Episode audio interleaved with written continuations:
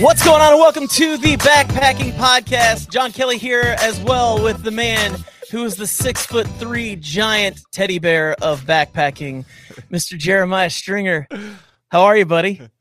Hey, man, I'm doing great. I'm awake. We're about to start school back, you know, heading into the fall, and I'm done sleeping till 11 a.m. every morning. Gosh, that is living the life, dude.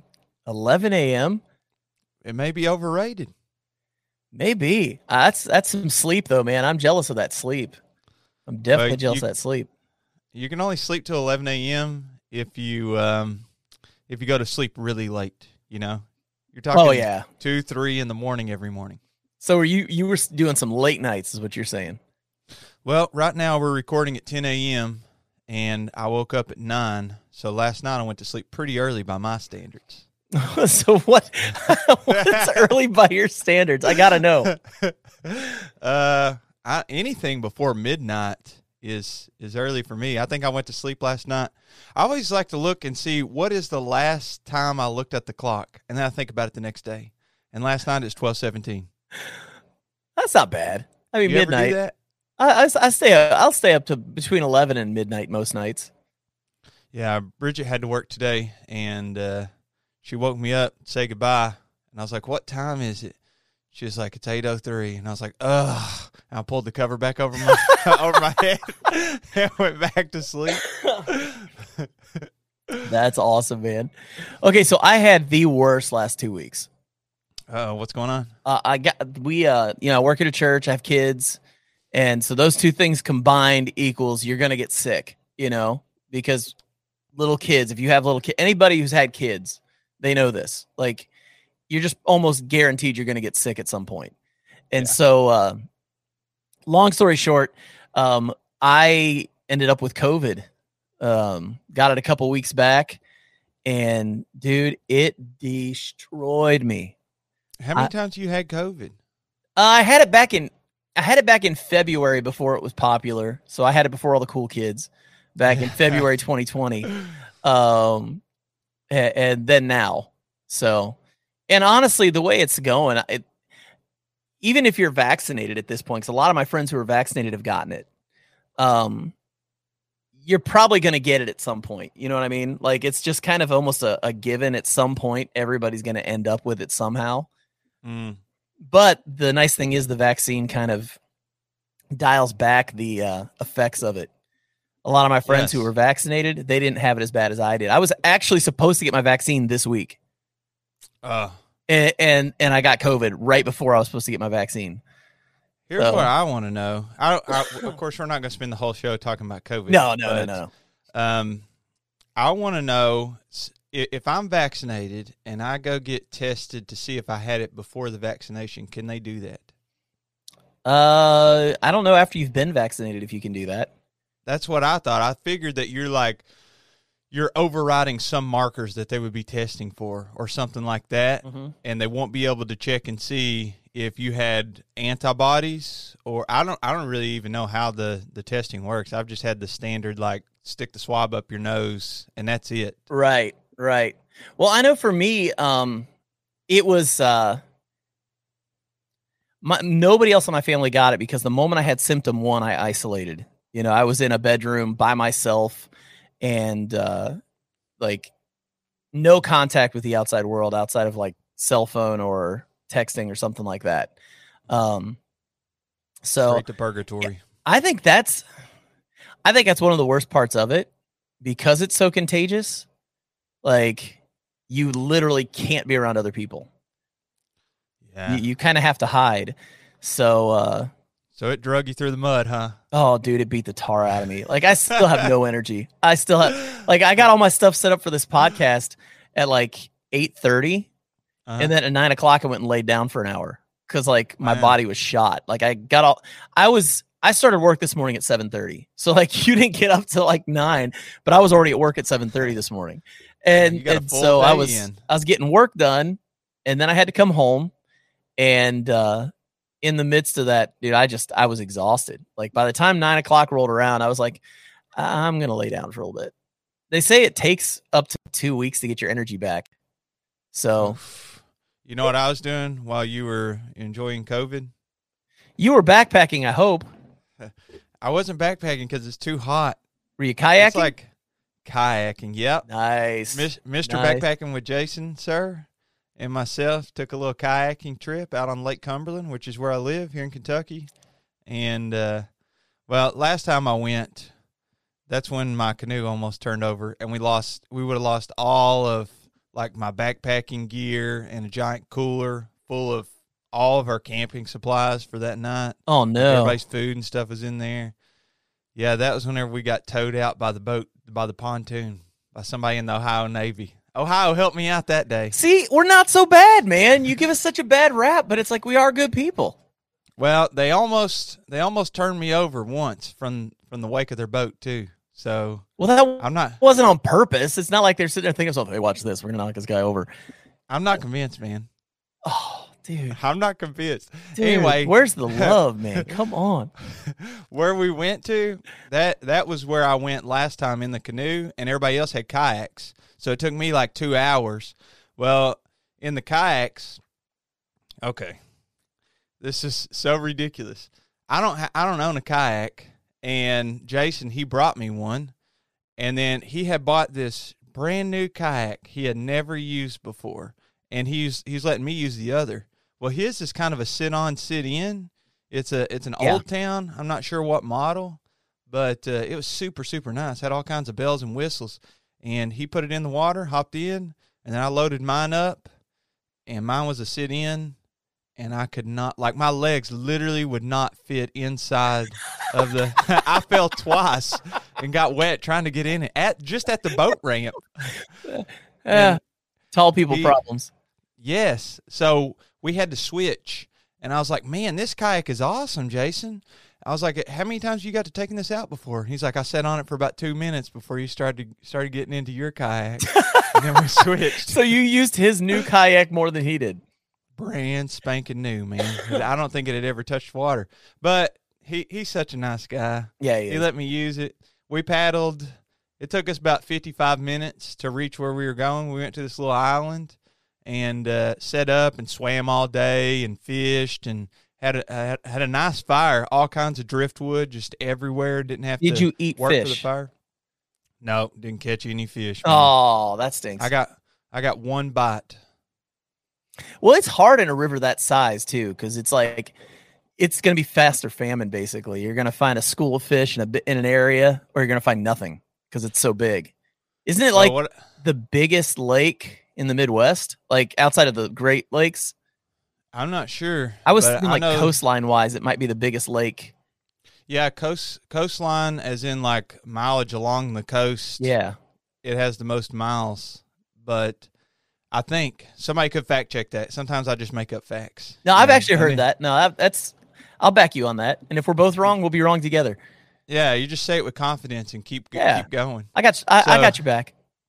The lake's really up right now, though. So I always think my logic is like if the lake, the more down it is, if you can reach the areas, the higher the probability of me catching fish is because it's a smaller volume. And now the lake is up. And I think they let it down in the winter. I'm not sure. They were working on the dam for like 25 years. Had a giant crack in it. Ooh. So they kept it down. But now I guess they fixed it because I'm not catching any fish. Have you ever been to Lake Herrington? That's north of you. That's not a bad place to go fishing. Lake Herrington. What county is that? I think Garrett County. Oh, yeah. It's right on 75.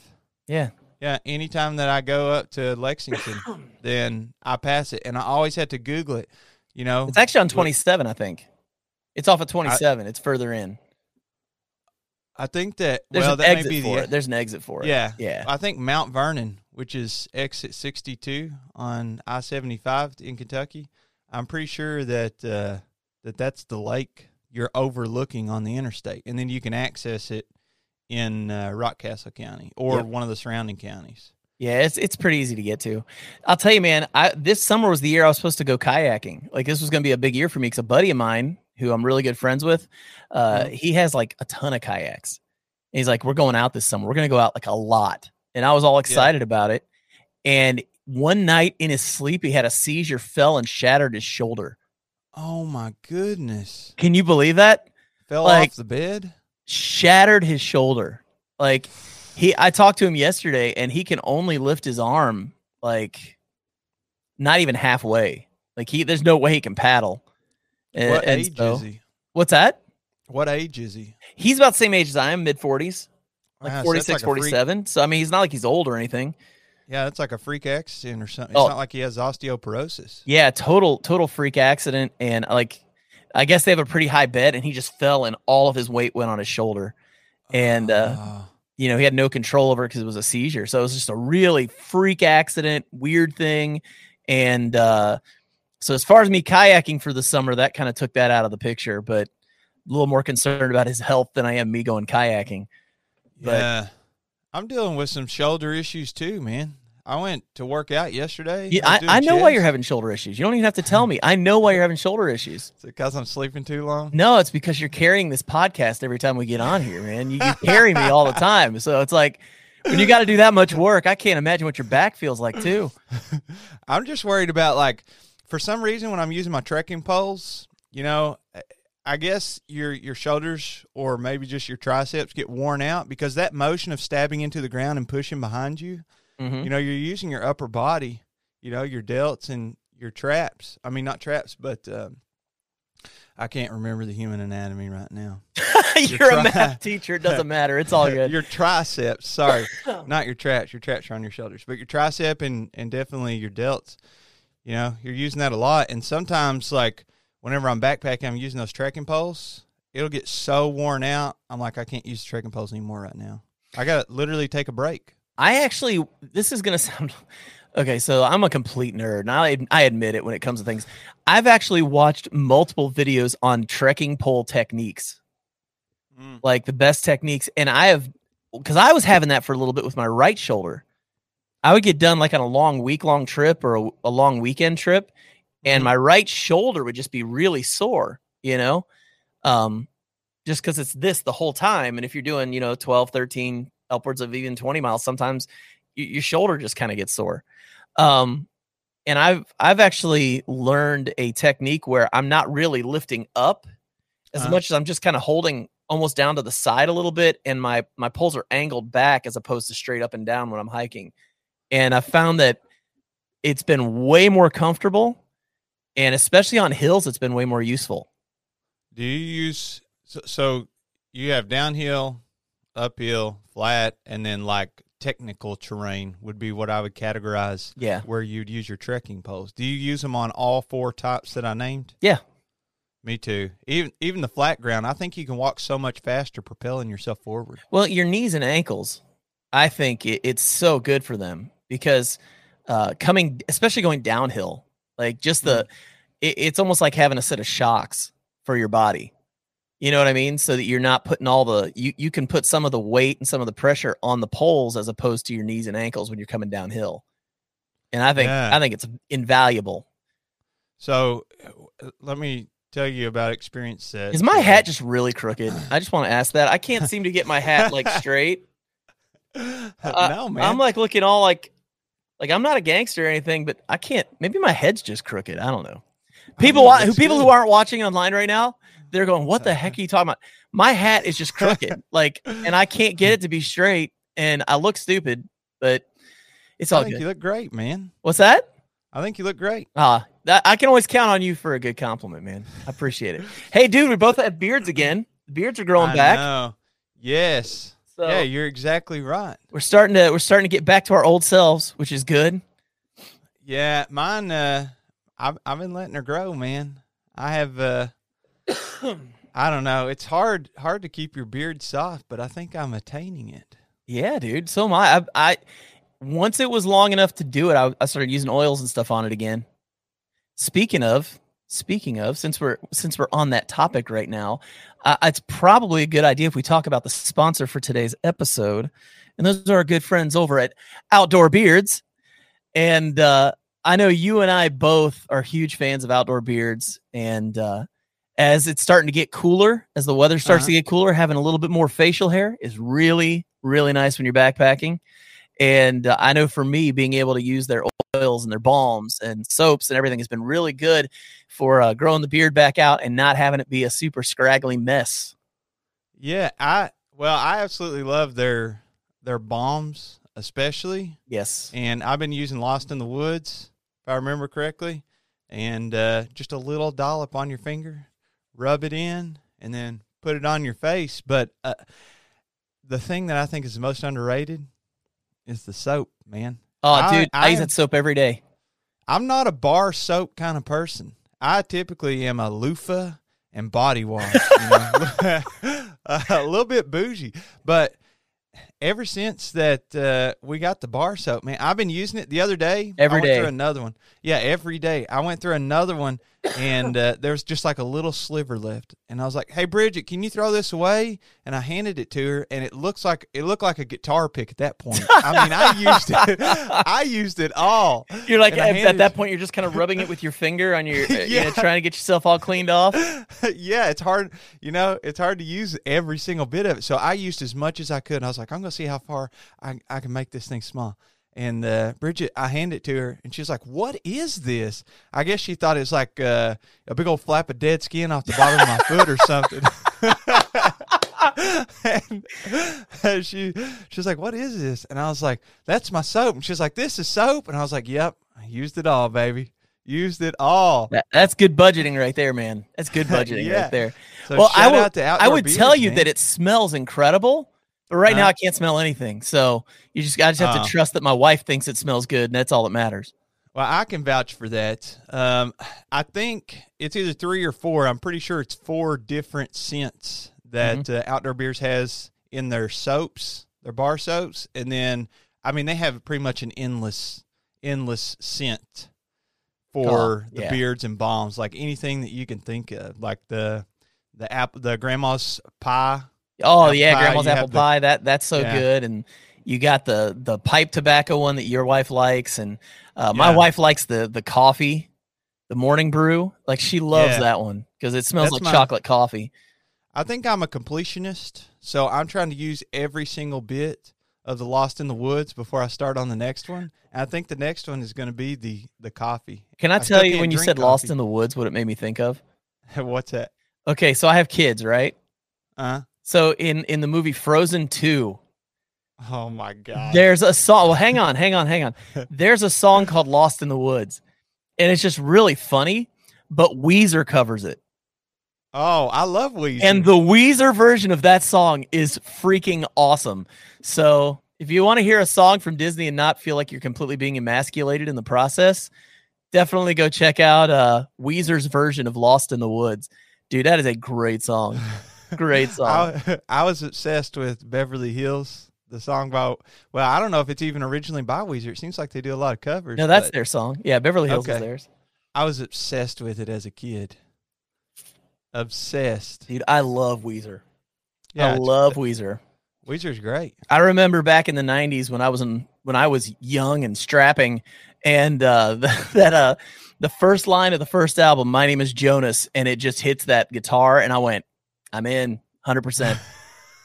So all of that to say, Outdoor Beards does an amazing job making incredible beard products, and they make great lip balms too. Like, let's just be honest. The lip balm's fantastic too. So they have a bunch of different stuff. You'll have to go on outdoorbeards.com and check out the selection of just different products that are, you know, facial and body care. Absolutely. So big thank you to Outdoor Beards for sponsoring this episode. They've been one of our oldest sponsors. Actually, I think they are our oldest sponsor for the podcast. So thanks again, Outdoor Beards. They stuck it out with me even when I shaved my beard. And now I'm back, baby. There it is. We're getting the real Jeremiah Stringer back. I love it. Okay, I want to tell you my story that I was going to tell you earlier about the trekking poles. Yes, tell me about the trekking poles and your bad shoulders.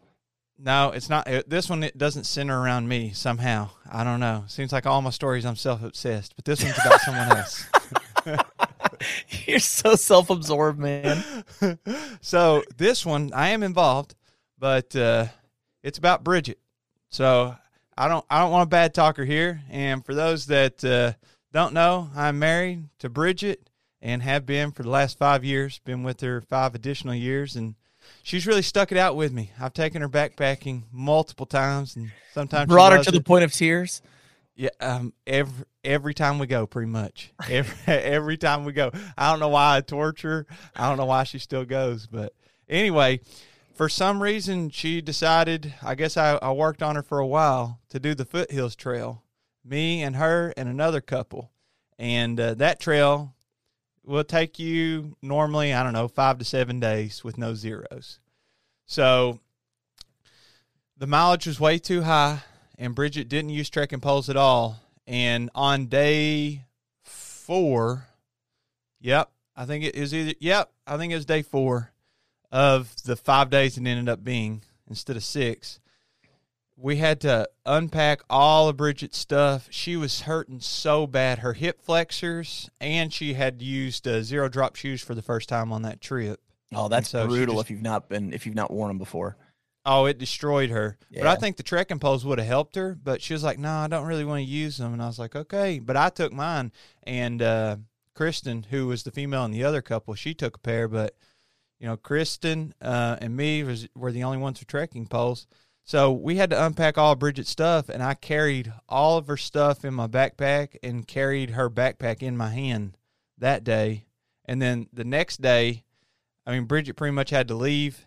And while Bridget didn't carry anything, I gave her my trekking poles. And so she was going completely slack-packed, right? No weight, and using the trekking poles. And she was still hurting really bad, but the trekking poles, that's what got her to the campsite. Without those, I don't think that, we would have had to set up camp, and then somebody would have had to come get us on a boat probably, because we were next to the lake. So I think that they can be a real godsend. And if you don't have them, you can always get you a walking stick. There's wood everywhere in the woods. Yeah, I agree with you on that. Yeah, I'll tell you, man, it's funny because usually it's like younger backpackers will make fun of older backpackers for using them. Uh-huh. And then it's funny when they get a little older and they start using them. You know, and you're looking at them going, I thought these were only for old people, you know, and what you find out is just there are so many uses for trekking poles, especially tents, you've got trekking pole tents. If you're a hammock person like I am, being able to set my tarp up in a porch mode using my trekking poles for that. Just like we said earlier, just the protection against your knees and ankles going up and down hills. Trekking poles are just very, very valuable. And I always like gear that has multi-use. I like gear that you can use for multiple things. You know, another thing I use my trekking poles for, you mentioned the tarp. So anytime I hammock camp, I take a tarp with me. And I like doing porch mode, and there's pullouts on top of most of my tarps, maybe all of them. Mm-hmm. And I set my trekking poles as long as they'll go. And I tied some shock cord. So it's kind of bungee, you know. Yeah. It's got some give to it. And I tied a loop of shock cord onto the pullouts, and I stick my trekking pole, one end under one pullout, one end on the other, and it creates a tent pretty much. It pulls your tarp up. Yeah, it gives you more room to walk around underneath it and everything. Yeah. Yeah, I'm probably doing a terrible job explaining what it looks like, but it's just like on a tent when you have pullouts and you set some sticks up on either side or use your trekking poles on either side to pull it out. It's just pulling the sides out of the tarp, so that you've got the ability to have more room on either side of your hammock underneath your tarp. It's fantastic setup. It gives you a ton of headroom, and where I'm so tall, it's hard. It's hard to set the tarp up where I can walk under it, and if it's going to rain, have enough protection that I know nothing's going to get wet. It kind of has to sit together almost, the hammock and the tarp. So anything that you can do to give yourself a little bit more space in there. Oh, I love it. You're talking earlier, we were talking off air about your hammock setup and some of your goals. What are those? Well, when I first started with a hammock, I had an Outdoor Vitals 10-foot tarp. Or not 10-foot tarp, 10-foot hammock. And one of those bug net socks that you pull over the hammock. You like those? No, I hated it. You like the zip on? Because the hammock itself didn't have a ridge line. So the hammock just kind of hung funky And so I ended up having to make a ridgeline. But before I had made the ridgeline, I tried to put that sock on it, and basically I just had netting in my face all night, and wasn't a huge fan of that. Finally put my own ridgeline on the hammock, which was better. But the 10-foot hammock, I found myself getting calf ridge a lot. And for those who are listening and aren't hammock campers, calf ridge is basically where the fabric folds a little bit and it sits under your calves or under your legs. And it just becomes very uncomfortable. It can cut off circulation. It can leave, you know, it's just not very comfortable. Let's just put it that way. And so I'm not a big fan of calf ridge, obviously. And so I decided to contact Dream Hammock, and I purchased a Darien from them, an 11-foot hammock with the built-in bug net and ridgeline. And it's been fantastic. I love that hammock. I've slept many, many, many, many hours in that hammock. As a matter of fact, in a couple weeks, it'll be 2 years I've been using that hammock. Wow. And what size is it? It's an 11-foot gathered end hammock. And I really like it. I've been using it now, like, literally for almost 2 years. And then I had a Winter Dream tarp from UGQ. And it's heavy. Like, in the wintertime, it's fantastic because it keeps all the wind out. It adds probably 10 to 15 degrees underneath it if you pitch it right, as far as, like, extra warmth underneath where your hammock is at night, which is really nice. You know that when you're out in cold weather, it's nice to have some extra warmth. And so the tarp's great for that. But in the summertime and in the spring, it's not necessarily the best because it's heavy. Mm. And so this last year I purchased a Hammock Gear Dyneema tarp. Oh, weighs 7 ounces. So it's so light. Doesn't even weigh a half a pound, 7 ounces. And it's got doors on either end. It's not their full size one, like the size of the Dream Hammock one, but, or not Dream Hammock, the UGQ one, but it is nice, man. It is really nice. That's the one I took up in May when I went to Pictured Rocks, and it did a great job the whole weekend. And I really like it cause it's super lightweight. And, I've also switched out my suspension now. There is no hardware on my suspension. Like, I don't have beetle buckles. I don't have Dutch clips. I don't have anything. I'm using soft shackles, and I do a Beckett hitch. And that's my hammock suspension now. I don't even I tie one knot, and I'm done. You saw that my 12-foot, like, spider, whatever that's called, poly spider. Yeah, I've never seen one do that before.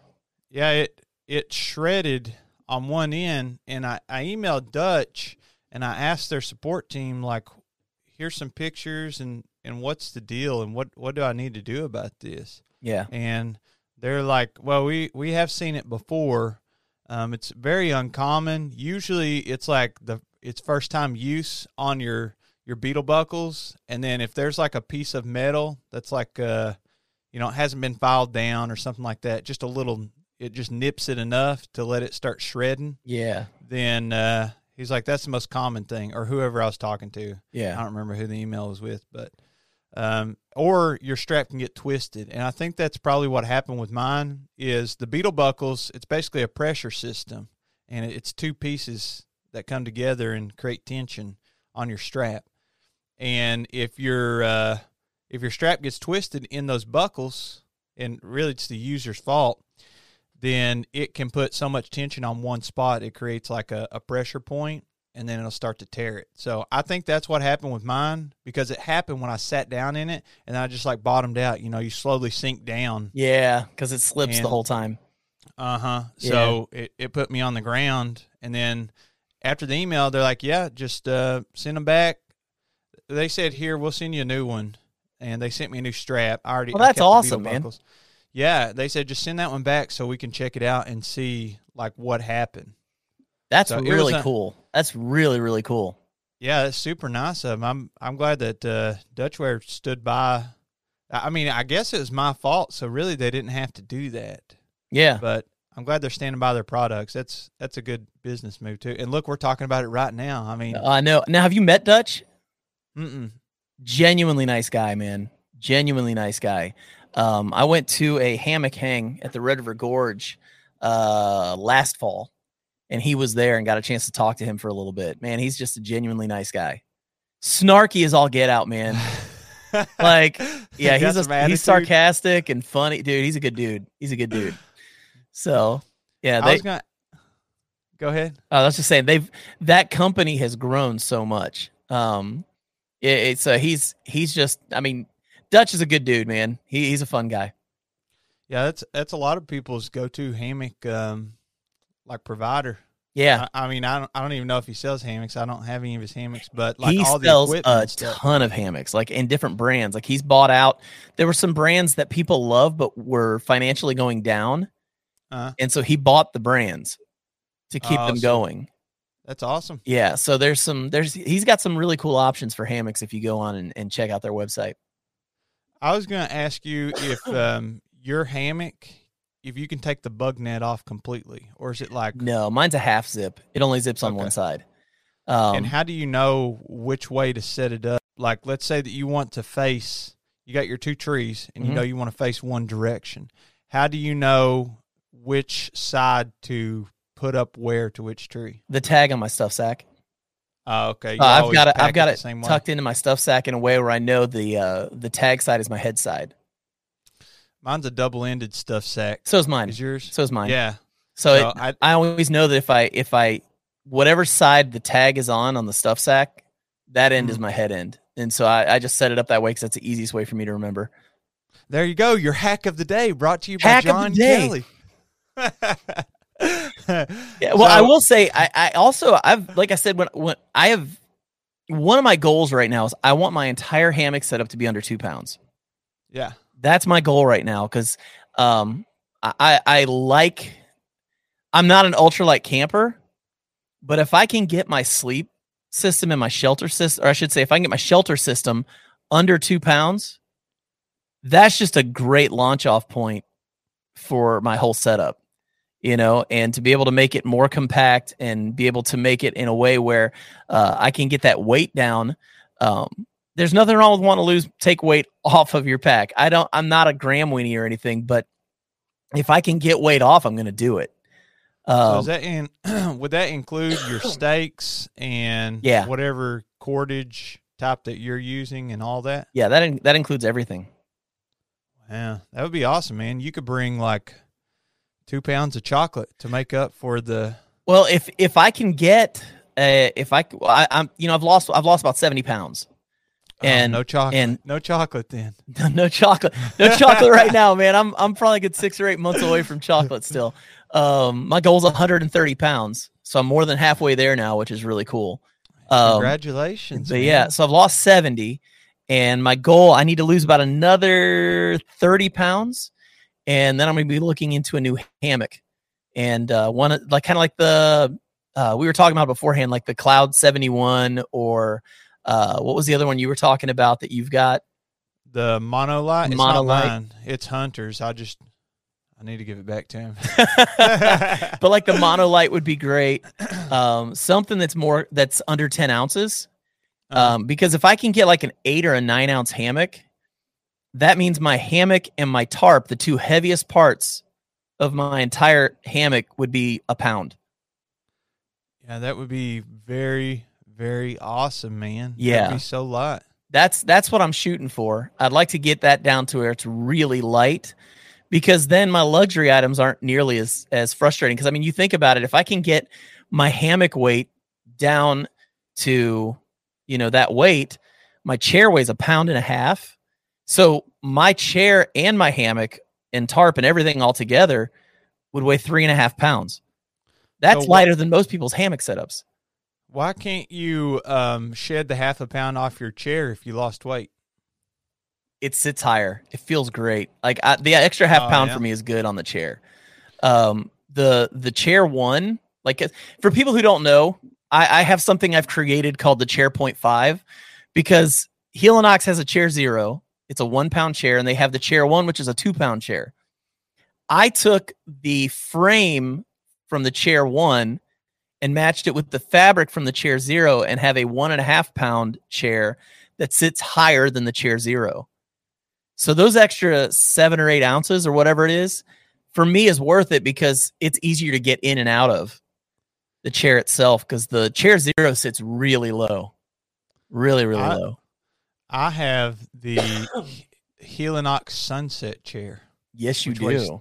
It weighs 3 pounds, and that sucker is just like sitting in a lawn chair. It's a lounger, dude. It is a lounger. I took that on our kayaking trip. Obviously, I didn't have to carry. it. Excuse me. So that was a real bonus. But it was so comfortable. Was Jason jealous? He was sitting in his Chair Zero, and I was just like, this feels so good. I felt sorry for him sitting over there in his little low chair. I can't make too much fun, man. I take the Chair Zero on pretty much every trip I go on. Yeah. Well, I took the Chair Zero for a long time, and like I could take a Chair Zero now. I'm well under the weight limit for it now. But that chair 0.5, that it's like an extra 2 or 3 inches of height. You wouldn't think that's much. Oh, it's everything. Getting in and out of that chair is so nice compared to getting out of the Chair Zero. Like the Chair Zero, you kind of have to rock yourself a little bit and then kind of get up because of the way it sits, because you're reclined a little bit, and it's really low. And so if I can take the weight off my hammock so that I can keep the higher chair, I'm going to do that. Well, if I take Chair Zero, I'll try to find a rock or something that's elevated, because I'm so tall that it's not super comfortable. It's a lot better than sitting on the ground leaning up against a tree. Yeah, it is. But I try to find something elevated, because my knees will be so much higher than my butt that, you know. That's what you get for being tall, man. Well, God only grows things until they're perfect. So you didn't have to grow me for very long then, is what you're saying? It took me a little longer to develop, man. A little taller. So basically you're saying he made me in an air fryer and he made you in the oven. Like, yeah, baked at 350. At 350 hours. Yeah. Slow cooked me. So the hammock, yours zips on one side, and I wanted to talk to you for a minute about Jeremy from All Things Outdoors. Oh, yeah. Great guy. So he, for as long as I've known him, has been making some of his own gear. Yeah. And he made his own hammock. And if I remember right, he calls it Bumblebee. Yep. You know, it's like bright yellow. And he's made his own tarp, I think, and his own underquilt, like a 0 degree. Yeah, he's a big make your own gear kind of guy. So he has this this thing. I'm not really sure how to describe it other than like it's a partial netting. And his idea was the only things that's exposed whenever I'm sleeping in my hammock is like my face and neck area. So he has this netting. I guess it's to shed weight too. You know, if you don't have the full zip on, no zipper, you lose weight, and all the netting. Yeah, it's like a half net instead of a full net. Yeah, and so he just tucks it down over. Would you consider using something like that? No, just because of the way that I hammock camp. Like I usually have a phone hanging up, and I've got other gear hanging and stuff up on my ridgeline most of the time. And having a half net means that it would all have to be from that point back. Mm-hmm. So just for the way I organize things, it's not the deal I would want. But Dutchware gear sells some hammocks like that too. Yeah, the partial netting. Yeah, the partial nets. That's a pretty common thing. Some people really like them, some people don't. I don't think it would fit with the way I like to hammock camp. So I just think other bugs too. Yeah. Like I always, and Mr. Backpacking with Jason, sir, is the one that told me, he's like, just keep that thing zipped up, man. Hey, you're going to go over there and crawl in. I don't think this is going to happen. He's like, you're going to crawl in there with the snake. You leave that thing unzipped. Yeah. Snake will be in there waiting on you. But I was like, no, but bugs. You definitely could get some other bugs, you know, especially in the summertime. Like when it gets, like, we live in Kentucky, so we live in one of the most humid states, probably in the U.S. But if you even go further south, like into Alabama and Mississippi and places like that, it's 10 times worse.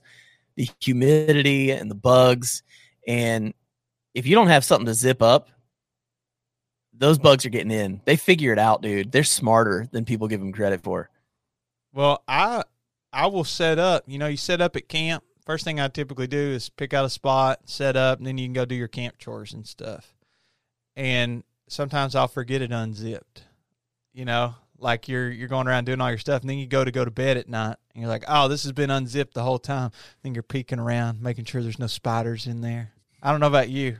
It's like looking under the bed for your kids. Yeah, I don't get that freaked out about it. I mean, it's a spider. If it bites you, it bites you. I mean, you'll have a little bump on your leg. This is also coming from a guy, though, that, like, I literally look like I have a bullet hole in my leg right now from the last time I went backpacking. I went overnight with Doug Beaumont from Backpacking Pilgrim, Mark from Mark Goes Hiking, and Brad from As the Crow Flies Hiking. I went backpacking with those guys for one night in the Red River Gorge a few weeks ago. And as we were hiking out, we were hiking this off trail, which was awesome, by the way, because it was all scaling down rocks and holding on to roots and trying to walk backwards. And it was just fun. It was just a really cool hike. But we came to this one little section, and there was a log sitting out, but none of us could see it because it was covered by a log branch that had a bunch of leaves all over it. So you couldn't see it. There was a log right behind it. And when I hike, I just hike through those branches and don't think anything of it. Well, when I did it this time, there was a branch sticking out about the length of my finger and like at a point. And I hit it full force with my left leg. And I still have a bruise 3 weeks later, like this big around, like literally like 3 or 4 inches around. And it still looks like I have a bullet hole in the middle of my leg. From hitting your pictures. I saw you put it on Instagram, I think. Yeah, I put it on YouTube. I wasn't able to do a video last week because of COVID. I was just too exhausted. Editing, filming, all that last week was not happening. And so I just put a video out and said, hey, I can't do a video, but here's a really sweet picture of a bruise that I got 2 weeks ago. Whenever I was in high school, I didn't know what was wrong, but I had like, it looked like a mosquito bite or something on my thumb, right at the base of my thumb. And then I didn't think anything of it. You know, you go to school, you're a kid, and then go to football practice. And then days and days go by, and it gets worse and worse. And the skin, it's like, you know, the skin is dying. And it's like after you have a sunburn and skin starts peeling. Is it MRSA? No, it wasn't like a staph infection or anything. I remember I was like having to tape it up. Every single day I was having to like put a Band-Aid, put gauze, pre-wrap it, and then tape it. And I was like, oh my gosh. And then it never would get better. I went to the doctor and they're like, yeah, you got a spider bite. We have no idea what kind of spider, but you're getting infected. And if we don't take care of it, you know, you could lose your thumb. Dude, that happened to me too. I got a spider bite on my side last year, and I had to go to the doctor and I had to get antibiotics and stuff for it. That's what I did. It got infected. Yeah. Yeah. It happens. It definitely happens. My hat is still crooked, dude. You want me to put a crooked hat on too? That I don't know. Better? Nah, don't worry about it. I keep looking. I'm like, why is my hat so crooked? But yeah, spider bites are no fun. But I mean, you heal from them. They're not going to kill you, kind of thing. At least not in Kentucky. We don't have those kinds of spiders in Kentucky. We got black widow and brown recluse. Brown recluse, though, they're not going to kill you. They're just going to make a really nasty spot on your skin if they bite you. And black widows typically stay away from humans. I've seen black widows in the mailbox, 100%. Yeah. Yeah. But they don't typically, like, they kind of stay away. Like, if the moment you're there, they're gone. They don't want to deal with you. Oh, I assume that you know what you're talking about. I have no idea. I'm not scared of spiders, but I don't like them. Did you know there's scorpions in Kentucky? Dude, you want to hear a scorpion story? I do want to hear a scorpion story, actually. So, I have multiple siblings, and one of them is a younger sister. She's 4 years younger than me. And we're at my grandparents' one time, and she went to the bedroom, and she was going to bed. She crawled into the covers and then felt like something hurting on her foot, and she whipped the covers back, and a scorpion had pinched her. It was in the bed under the cover. I know. I didn't even know there were scorpions in Kentucky until then. Oh, man. Yeah. And that's my scorpion story. That's That's crazy, man. Yeah, dude, spiders are no joke. Or, I mean, scorpions are no joke. I didn't realize until last week that there were scorpions in Kentucky. Like, somebody I know posted something on Facebook and showed a picture of a scorpion they found out at the gorge. Yeah, I was like, don't surprise me about the gorge, all those rocks. Yeah. I just personally had no idea. Would you eat one if you had to? Why would I have to eat a scorpion? What if you were, you remember that guy that got his arm trapped in that canyon? They made the movie. Yeah. He had to cut his own arm off. Yeah. Yeah. Some kind of freak accident like that. You're having to survive. You're starving to death. Whatever the circumstances are. I don't know. You never know what's going to happen. Yeah. Yeah. I don't know, man. Like, I don't know if I would eat it.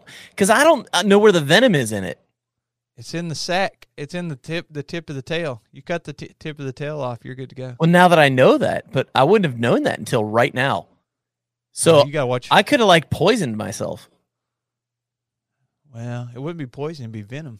Well, but if you eat it, you basically poison yourself, wouldn't you? I think that.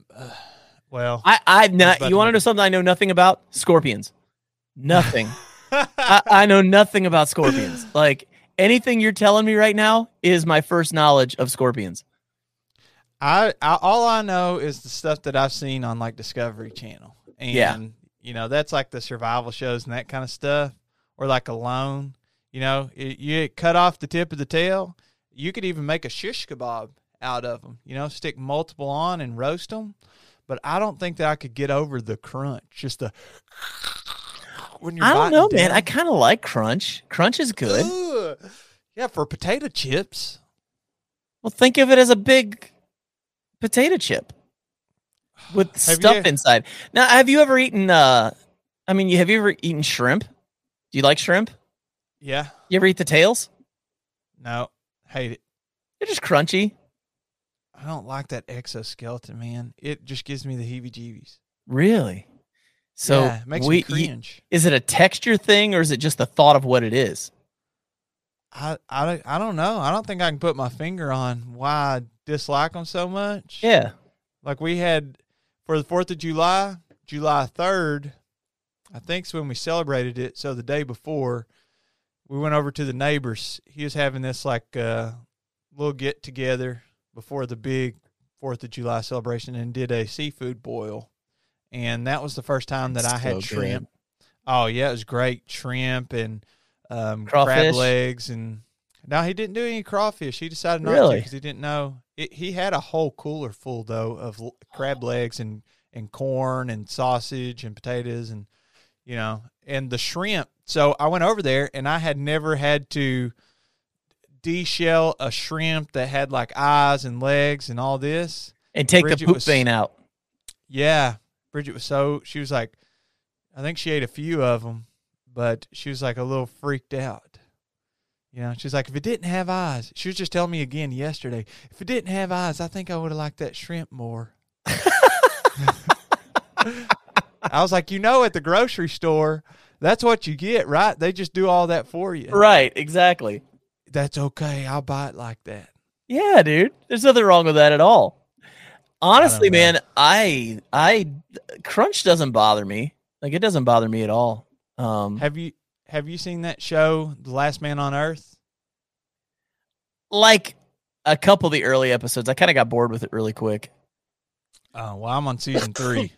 You need to get back in on this game, man. It's on Hulu. So that's been Bridget and mine's show for the past however long. And in one of the episodes, the basic premise is it's Last Man on Earth, right? And then there's a group of people, and all the animals and stuff are dead, so you're kind of surviving on canned food, and then that stuff starts to expire. So you have to have something to eat. One of the things left is grasshoppers. And so one of the characters makes this grasshopper casserole, and it's basically soup, soupy grasshoppers, and it's white with a bunch of grasshoppers just floating in there. And then they're eating them, scooping it out. Oh, ugh. I thought that was so disgusting. Even not feeling that, were you? No, so gross. That's fantastic. I don't care who you are. That's fantastic. So let's get back to some backpacking stuff for a second. So upcoming trips, you got anything going on that's coming up? Yeah, I'm going to meet up with Miyagi Trips, and that's coming up in one of the next few weekends, I think. But we're going to be camping. We're not going to be backpacking. Man, July and August is so hot. Yeah. Depending on where you live. Yeah. I try to do as much as I can around the lake. And we're going to meet up with Miyagi Trips. And there he goes, adjusting his head. I think it's straighter now. Is it? I'm gonna name this the hat episode. I can't get it straight. Strap me up. I'm just kidding. So we're gonna be camping and stuff. No backpacking. And then Bridget and I have been having some serious talks about when we're doing the Camino de Santiago. Oh, so nice. In. Yeah, depending on how much we're going to budget for it, we could do it this upcoming end of May through June or the following year. So 2022 or 2023 during the summer. Also, nice. Depending on COVID and all the restrictions and stuff too, depending on the countries. Yeah. That's cool. So that's all I got. I'm looking at maybe getting out into California next there in October. Talk to a few buddies of mine out there. I might be trying to hook up a deal to get out there and do a weekend out in California. Wow. So yeah, I think that would be really cool. Any idea where? What's that? Any idea where you would even consider going? We got a few different ideas right now, but nothing's set in stone yet. It'd be in closer to Southern California. So, but there's a lot of mountains down there and everything, and some really cool lakes. And so there's some awesome places to go to. So hopefully I don't want to say too much, cause I'm not exactly sure what we're going to be able to work out. And right now we've got one potential snag to keep us from making it happen. So hopefully that doesn't happen so we can go, but yeah, that's one I'm working on right now. Me and Crow are trying to get me back down to Alabama, because that was just an awesome trip last time I went down there. I was going to do the Laurel Highlands Trail in November, but I just can't get the full week off to go do that. So that one didn't work out, which is kind of a bummer for me. But, I mean, it just is what it is. So I won't be doing that one like I was hoping originally. Hopefully next year, I would like to do a long trail next year. Whether the Tahoe Rim Trail is one I'm really interested in, because it's not super long. I mean, it's long, but it's not like super long. Mm. So that's one I'm thinking of. And then the one that you did, what was the one you did? We just talked about it a few minutes ago. The Foothills Trail, the 70 or 80 miles. Yeah, that's another one I was looking at. You know, something that could be like a week and a half, 2 weeks instead of like a month kind of trail. Oh, you could do the Foothills Trail with travel, I think, in 7 days if you wanted to, especially if you're in good shape. Yeah. You know, you can crank it out in 5, do 14, 15 miles each day. Yeah, and that's not bad. Like 14, 15 is not bad. It's when you start creeping up to 20. That's when I'm kind of like struggling. That's when I'm on the struggle bus. Can you hear them? Oh, yeah, I hear the dogs, man. I think they're telling us it's time for us to wrap this episode up. That's a good idea, man. We almost hit an hour. Yeah, man. So, just a real quick big thank you again to Outdoor Beards for sponsoring the episode. Really appreciate you guys. If you haven't had a chance to check them out, go to outdoorbeards.com and check them out. Jeremiah's wearing the T-shirt right now. So, oh, yeah. Got it on. Outdoor Beards, baby. Yeah, buddy.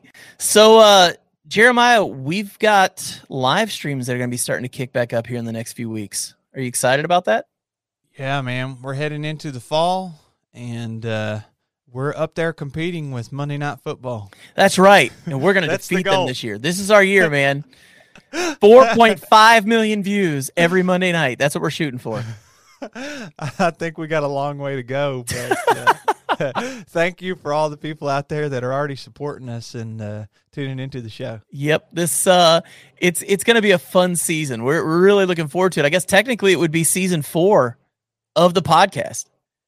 Wow. Isn't that crazy? Wild? Yeah, but I feel like we could make it 20 seasons if we wanted to. We could should totally do that.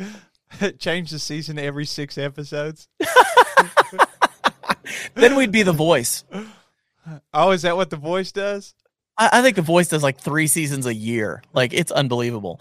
So, but either way, man, this has been fun, and I'm looking forward to the next episode. So for myself and Jeremiah Stringer, you guys have a great one. Yeah, adios.